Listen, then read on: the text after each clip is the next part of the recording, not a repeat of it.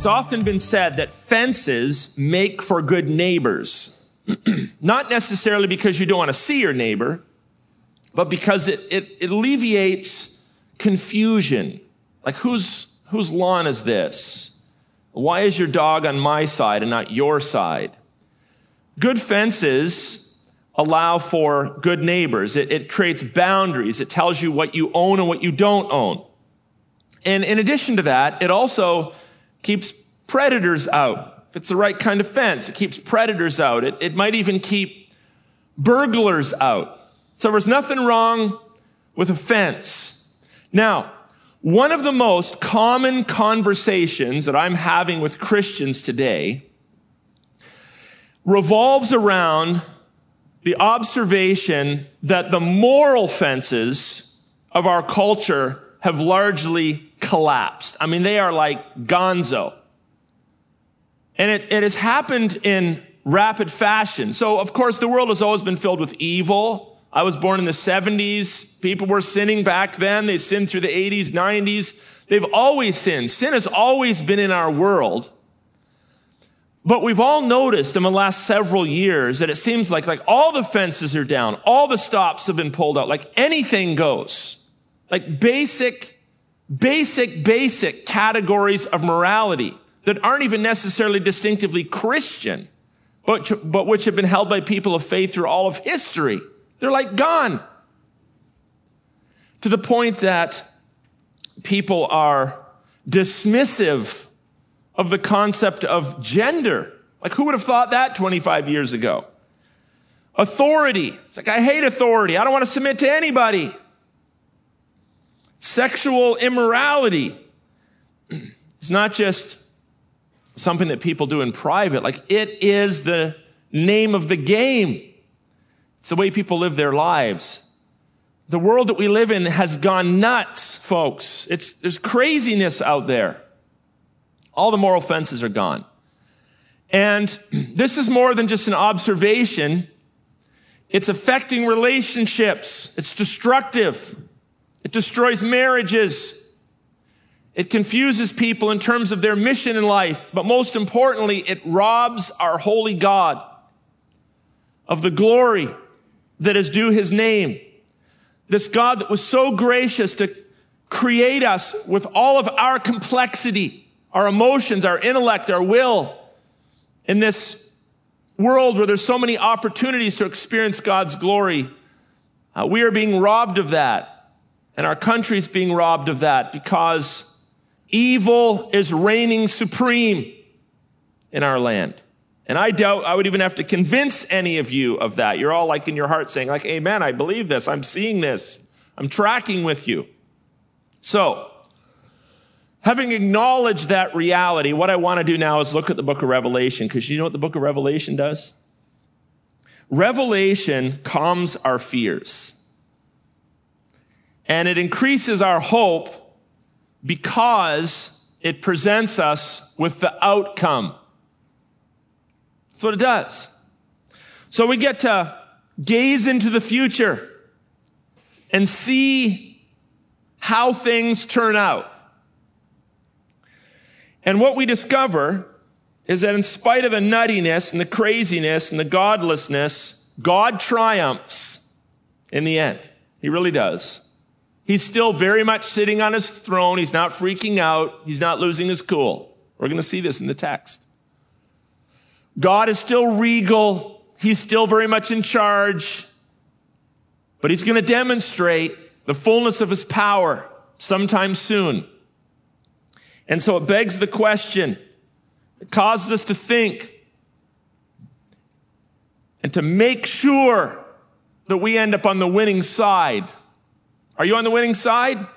I hope you're on the winning side because it matters. So in this text we're going to study, there's a couple things we see. First of all, we discover what happens to believers in the end. Then we discover what happens to unbelievers in the end. And then we're taught how to respond to all of that. So just to kind of set this passage in a futuristic timeline, I believe, as I've been teaching, that this portion of Revelation is describing events that will take place during a great seven year tribulation period where the current church has gone to be with the Lord, but during that time, God continues to work and large numbers of believers, notably Jewish people, finally come and surrender themselves to the Messiah, the Lord Jesus Christ as their Savior and Lord. And then it's like all hell breaks loose and life becomes incredibly challenging and difficult for them. So as we, as we study the kind of challenges that they're experiencing, we're thinking, well, that's not us, that's future. Yeah, but we're already experiencing a lot of that same kind of stuff. Those patterns in the future are being seen in our world in the here and now. And so again, it becomes highly applicable for our lives. So first of all, the question is, what happens to believers as God comes and deals with evil? So chapter 14, verse 14. I'll read a couple verses here and then we'll study it a bit. Then I looked and behold a white cloud and seated on the cloud, one like a son of man. So this is a reference to Jesus with a golden crown on his head. In other words, he is the king and a sharp sickle in his hand. So that's one of those big blades with a handle on it they would use to swipe through the wheat or the barley or the grasses and cut them down. It's like a giant harvesting knife. And this one is described as being quite sharp. And another angel came out of the temple, calling with a loud voice to him who sat on the cloud, Put in your sickle and reap, for the hour to reap has come, for the harvest of the earth is fully ripe. So he who sat on the cloud swung his sickle across the earth, and the earth was reaped. Now, in all likelihood, what the Apostle John, who's receiving this vision, is speaking about is the same thing that Matthew spoke about in Matthew chapter 13. So you can go check that out. Matthew chapter 13, verse 30, speaks of a great harvest of believers. So notice the name of our church is Harvest. And there's many things you could call your church, but we call our church Harvest. And that's a biblical word because it reflects the call of Christ upon his church to act like spiritual farmers. And farmers look out on their fields, and at the right time, when the conditions are ripe and the grain is dry, they go out and they harvest their fields when it's like white. Jesus uses that imagery in the Gospels, and he tells the church, the fields are white unto harvest, meaning they are ripe.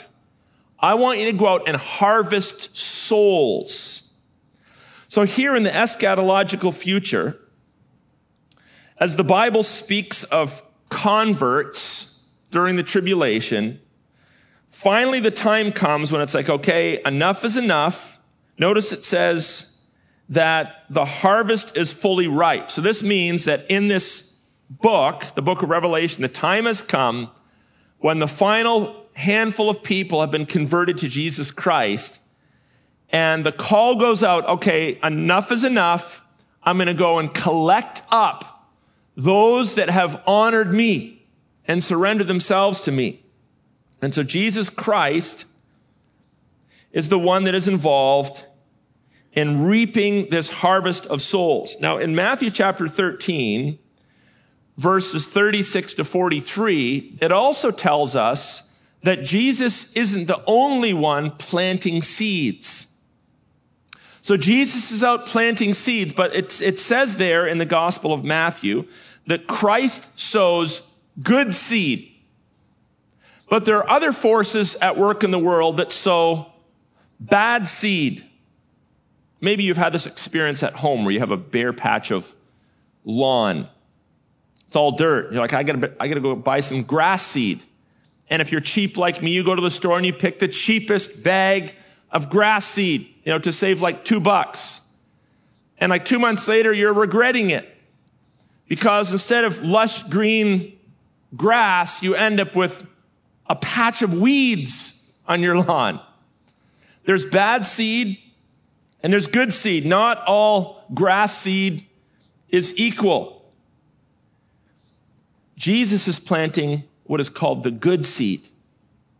True, true converts if you truly know the Lord Jesus Christ, you are one of the good seeds that Christ has planted. Religion plants bad seeds. False teachers plant bad seeds. The devil plants bad seeds. They plant things that look like they're growing, but they're poisonous. They're obnoxious. They're unhelpful. Jesus plants good seed. And as you grow in your faith, how do you know if you're one of the good seeds or the bad seeds?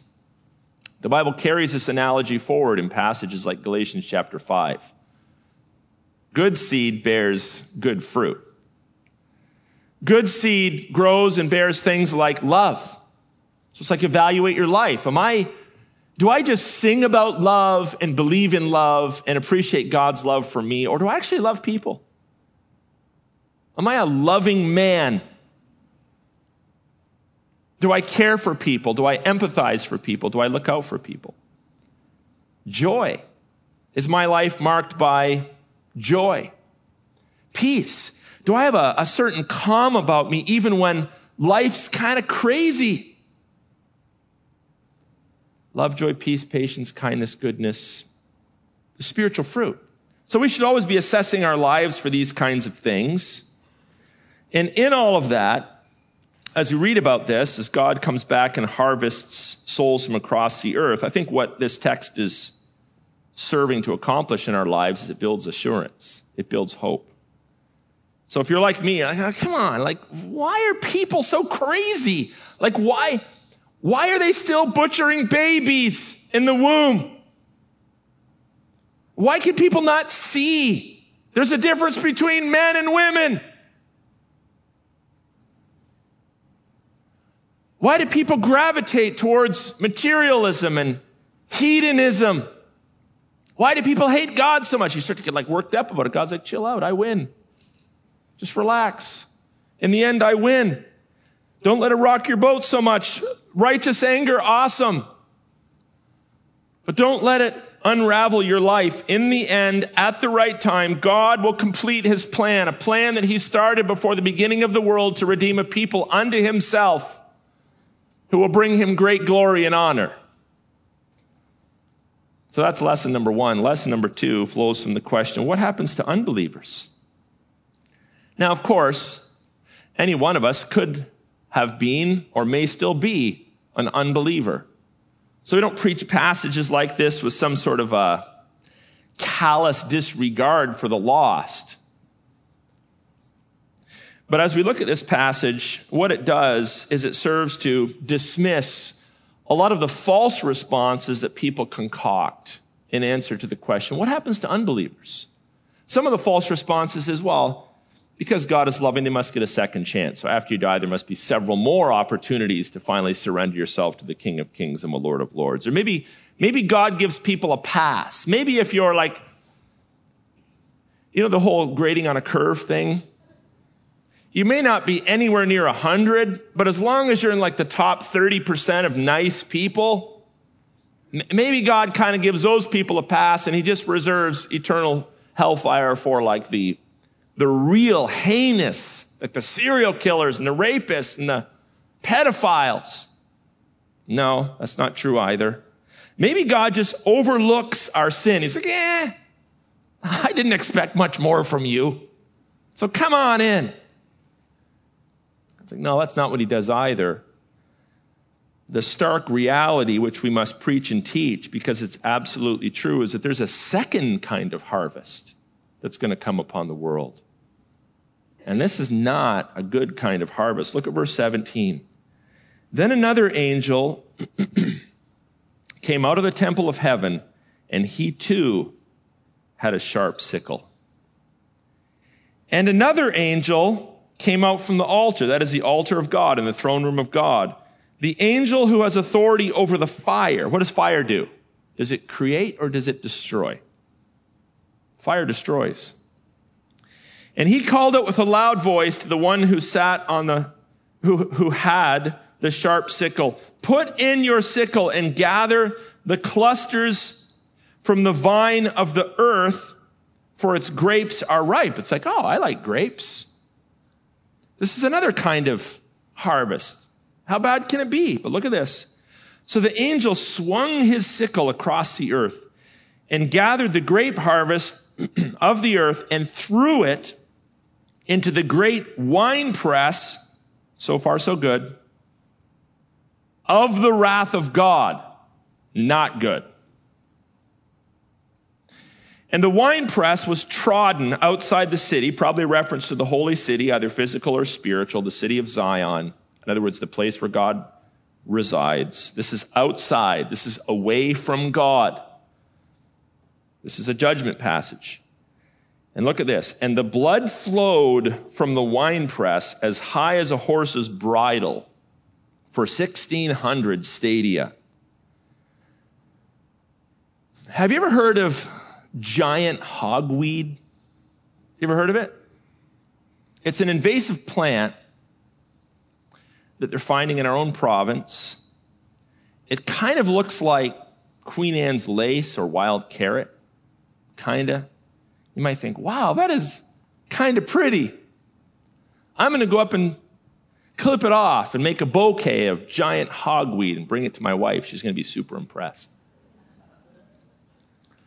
But this plant is extremely poisonous. I looked up some pictures. If you touch this plant and then where it touches your skin, it's exposed to sunlight, you can get third degree burns, like massive blisters and scars that could last for the rest of your life. And so the Ministry of Natural Resources and Forestry is saying, if you live in our province, Google this thing, know what it looks like, and stay away report it to the MNRF, and they'll come and destroy this thing. Now, at some point, it was just a cute little seed. But it's a deadly plant that is invading our region and perhaps other regions as well. Unbelievers are like hogweed to God. They might be growing they might be producing their own seed, their own fruit, but they damage people and they rob God of glory. And eventually they will be harvested as well. But they will be harvested unto judgment. So this passage here is likely a reference to the harvest of unbelievers unto destruction. And again, in verse 20, where it says they'll be taken outside the city and crushed as in a wine press. This means they will be separated from God. Now, it's a graphic passage. It's kind of gross. Like maybe you don't really like thinking about blood, but we're forced to think about blood here. The blood of the crushing of God's enemies is described as being as high as a horse's bridle. And 1600 stadia is the equivalent of about 300 kilometers. Now, this is not intended to be literal because if you had 300 kilometers of blood flowing out from Mount Zion, the literal Mount Zion, you'd be like 225 kilometers out into the Mediterranean Sea. But it, it, symbol, it symbolically helps us to see the, the sheer volume of people that hate God. They hate Him. And they have stood in opposition to him. And they have refused to bow their knee to him. So if the word of God goes out and says, hey, you know what? We need to repent of our sins. We need to turn away. We're innately sinful. We're not innately good. We're not born awesome. We're born awful. And we need to surrender ourselves to the Lord Jesus Christ. And you're like, nah, I'm going to do my own thing you are actually among the majority of people. That's how most people throughout human history respond to the gospel of Jesus Christ. Because there's something in us that wants to remain in charge, and we stand in opposition to God. We literally are rebels without a cause. And here in the future, we see that the sheer volume of blood speaks of God's pervading judgment against sin. God, don't let anybody tell you otherwise. God will very much judge sin? Do we love talking about that? No. Do we revel in the images of God's enemies being crushed and this bloody mess flowing out across the land? No, we do not revel in that. However, we tolerate it because we revel in the glory of God. And our greater concern is that God would be glorified and the Creator might be honored. And our lesser concern is that those that hate the Creator are being judged, as sorrowful and sad as that might be. Verse 15 says, Then I saw another sign in heaven, great and amazing. Seven angels with seven plagues. So again, the word number seven is often in this passage symbolic of perfection. So it's just, it's bringing to our minds Okay, God's plan is perfect. God's messengers are perfect. Everything God does is perfect, including plagues, symbolize judgment. Everything's perfect when it comes to God. So there's seven angels with seven plagues, which are the last, thank goodness, for with them the wrath of God is finished. So one thing that we can be assured of is God's wrath won't last forever on this world, and it certainly won't be present in the eternal kingdom. A time will come when God will pour out his wrath, and that'll be it. It's not going to continue on like this. Human history is essentially a series of loops obedience and rebellion, obedience and rebellion, obedience and rebellion. God permits evil and he judges it. People come back. It's, it's seen in Israel. I, I see it in my own life. It's like I'm living large for Jesus and then I'm kind of a jerk. And then I'm living large for Jesus and then I'm kind of off base. But eventually, enough's enough. God is going to orchestrate things in such a way that all evil is going to be judged and we who know the Lord will be fully sanctified. God will pour out global judgment upon the earth at the end of the tribulation period. Now, in the text, it says, which are last. So again, God is coming to the end of his toleration for evil and evil will eventually be vanquished. That's good news. It's really good news. In fact, how good is it? It's described here as great and amazing. Great and amazing. Which means that rather than just feeling sorry for evil, God's sense of justice and righteousness and holiness even supersedes his sorrow for evil.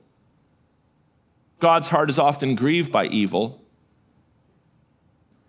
but God's righteous acts, God's benevolent acts, when he provides for you, let's say he gives you life, we could say that's great and amazing. When God forgives you, say that's great and amazing. When God blesses you materially, that's great and amazing. If God gives you a little baby, that's great and amazing.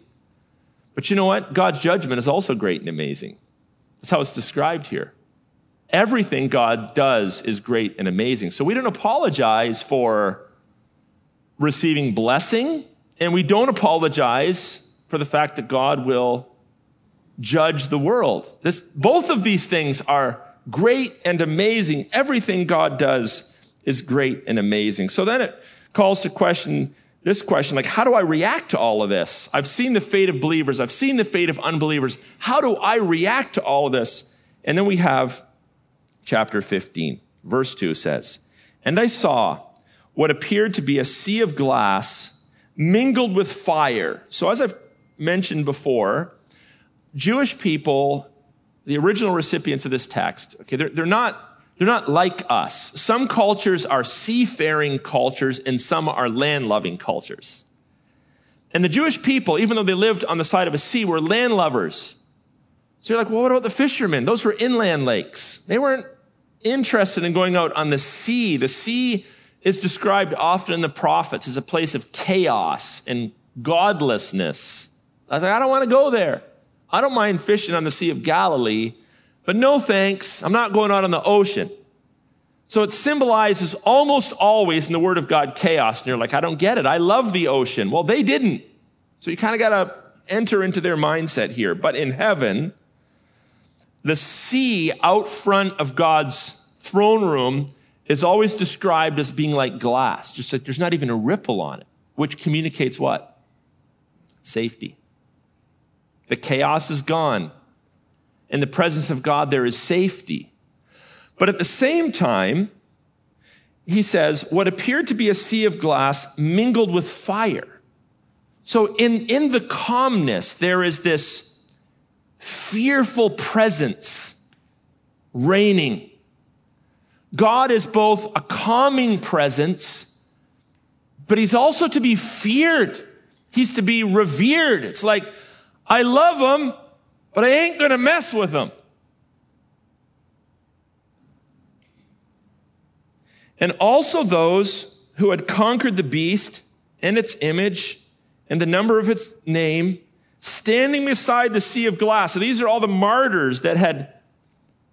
Remember the beast? There's beast number one, beast number two, and there's Antichrist. I'm just trying to shred God's people. And people's lives are taken by these despotic individuals or systems.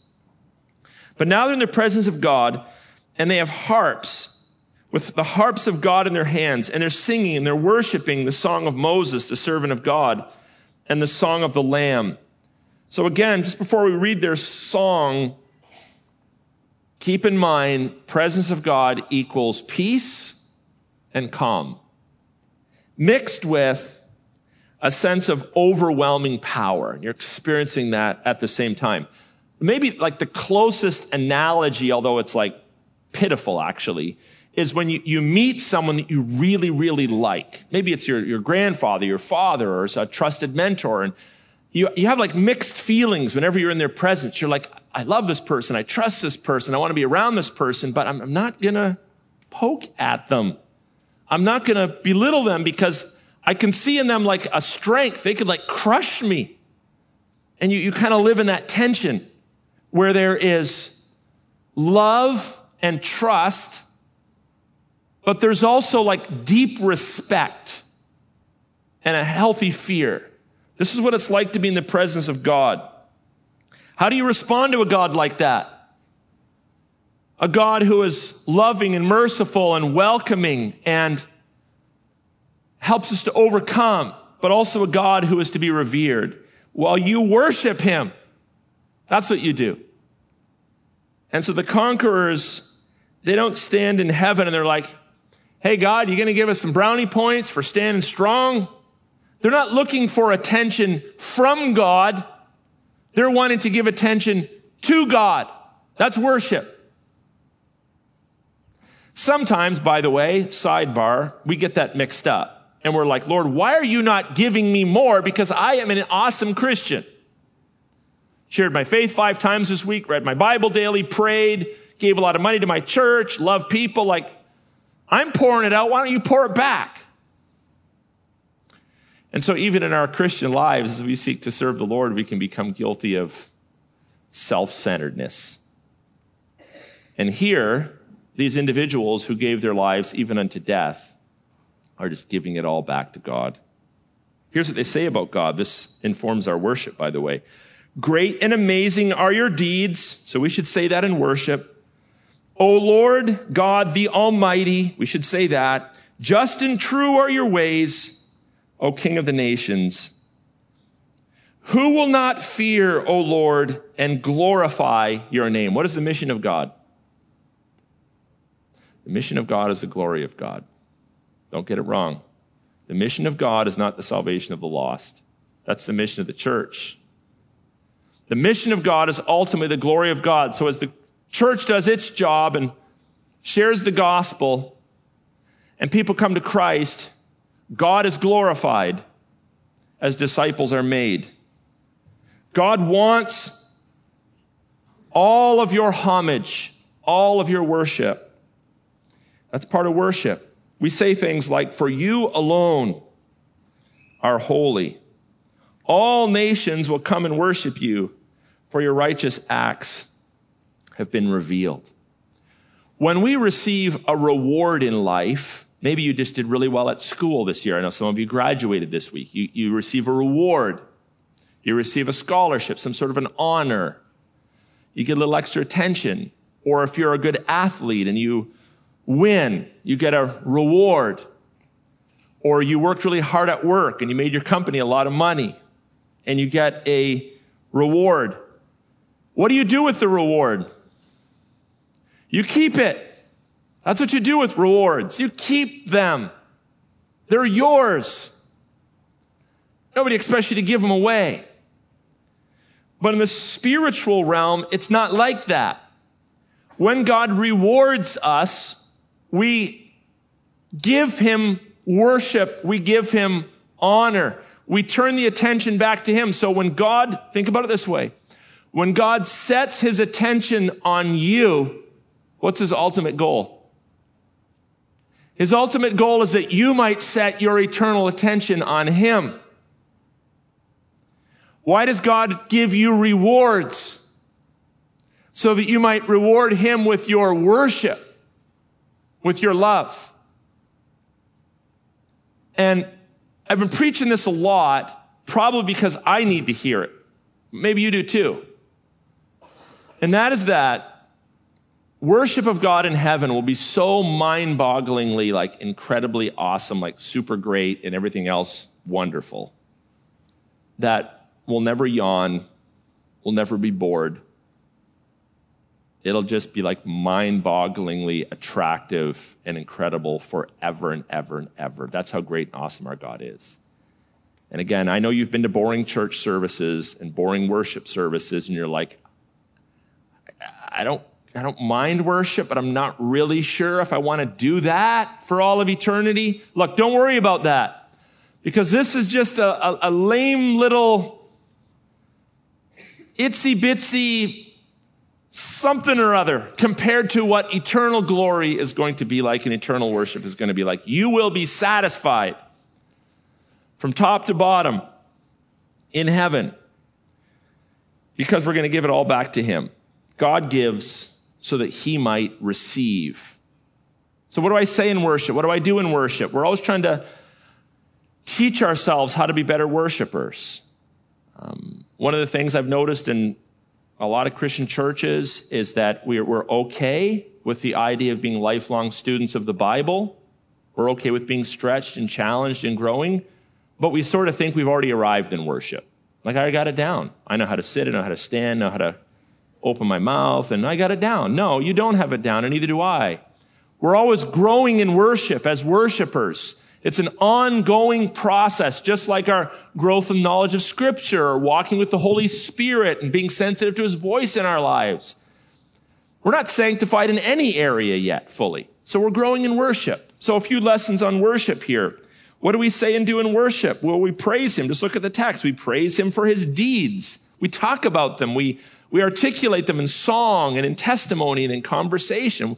We'll, like start telling people more about what God is doing and less about what you're doing. Like who really cares what you're doing when God is doing great and mighty things in your life? But in conversation, just kind of be aware of it. Be aware of that innate temptation when you enter into conversation with someone to tell them about yourself. This is what I did this week. This is what I accomplished. Now, there's nothing wrong with that on a certain level because people might be interested in that. But more often than not, people should hear about what God is doing in your life than what you're just kind of doing of your own strength. So just be conscious of that. It's an act of worship when we proclaim God's deeds. We thank God for his might. He's called the Almighty God here. He is mighty, like really mighty. And we want to declare that. He's described in, in language that communicates his, his justice, his truth. Justice is this, this concept. I mean, the, the Old Testament prophets like harped on it. They drove this nail deep into the mind of the Jewish people. God is a God of justice. So that means that when something is not right, when there's, there's abuse or there's maybe ridicule or someone's out there killing other people, or whatever it might be. God is a God of justice. He's concerned that righteousness reigns. It's part and parcel of who He is. And He will display His justice in the end. So we, we praise Him for that. He's the King. We need to be reminded of that all the time because we like to act like kings and queens, but He is the King. We glorify his name. We want to make him famous. We put his name in lights. We talk highly of him. We don't blaspheme his name. That's the opposite of glorifying his name. We, we don't say in a swearing kind of way, like, oh my God. We say that in worship. We don't say, oh God, other than in worship. We don't say Jesus Christ other than in worship. That's just using God's name in vain is not part of the Christian vernacular. We just don't do that. We glorify his name. We declare that he is distinct. We declare that he is holy. And then we just declare the fact that God will, as he says in his word, he will bring to himself a broad cross section of people from all nations, tribes, and tongues. And that's just really awesome. He, he can break through like ethnic barriers that we may not be able to break through, linguistic barriers. God loves the world. And in the end, the, there will be a global community from all tribes, tongues, and nations, both the seed of Abraham and the spiritual seed of Abraham, that will worship the King of Kings and the Lord of Lords. So, our reward for faithfulness is worship. And that is a huge reward. Our reward for faithfulness is worship. It's like, what am I going to get, Lord, for serving you? You are going to get me. Awesome. That's all I need. Lord, what are you going to give me for serving you so well? You get to be around me. Now, can you imagine if we said that to one another? Okay, if you do really, really well, son or daughter, at school, guess what? You get to hang out with me for the rest of your life. They're going to like deliberately fail everything. Just hang around with me. What's the greatest blessing I could ever give you? My presence. This guy's arrogant. But God is not. God is different. God is distinct. God is allowed to say, Our reward for faithfulness is worship. And after this, I looked. This is verse 5, chapter 15. After this, I looked. And the sanctuary of the tent of witness in heaven was opened, and out of the sanctuary came seven angels with seven plagues, clothed in pure bright linen, with golden sashes around their chests. And one of the four living creatures gave to the seven angels seven golden bowls full of the wrath of God who lives forever and ever. And the sanctuary was filled with smoke from the glory of God and from his power. And no one could enter the sanctuary until the seven plagues of the seven angels were finished. And moving forward now into chapter 16, we're going to see those plagues being poured out upon the earth. But just think about this. Have you ever, have you ever been kind of in like a panic because something's not right? So on, on occasion, um, when Susie and I were raising our children, they were small, you'd be like in a mall or a crowd. And if you had one of those situations where suddenly you're like, where's my kid? And you, you hear the stories about kids being abducted, and you're just like, oh, and you're looking, where, where's this child? And then you find the child, and it's like, okay, but there's this moment that life's not right, something is out of whack, and you're kind of struck with like a, a panic. And it normally doesn't help you to like think more clearly. You start to think less clearly. Or maybe you, you can't find your phone. Like, where's my phone? And by the way, for some people, those are like equally disturbing. I can't find my phone. I live off my phone. My, my phone is my best friend. And I feel like a polygamist. I have a wife and a phone. I'm married to both. Can't do without it. You're like panicky because something's not right. Or whatever the illustration might be, you've experienced panic. But God, here's the thing about God He's been offended since the beginning of time by us. He sees all of the evil in the world, all of the chaos to a greater degree than we can ever observe. He's seen it for millennia. You'd almost think like God must be getting really worked up, getting kind of panicky, getting kind of anxious. And he must always be like on edge. But no, while he's just and while he's righteous, and while he's about to dispense wrath, like everything here reeks of orderliness and royalty and holiness and purity. Like as the angels are getting ready to pour the bowls of God's wrath upon the earth, they're dressed in gold. They're described in language that speaks of their holiness. God is, God's glory is emanating from his throne in the form of smoke. He's always in control as God's agent step forward to dispense final judgment. Isn't that awesome about God? Like, you could say nothing rattles God's cage. It doesn't mean he's, okay, that doesn't mean he's passive. That doesn't mean he's unaware.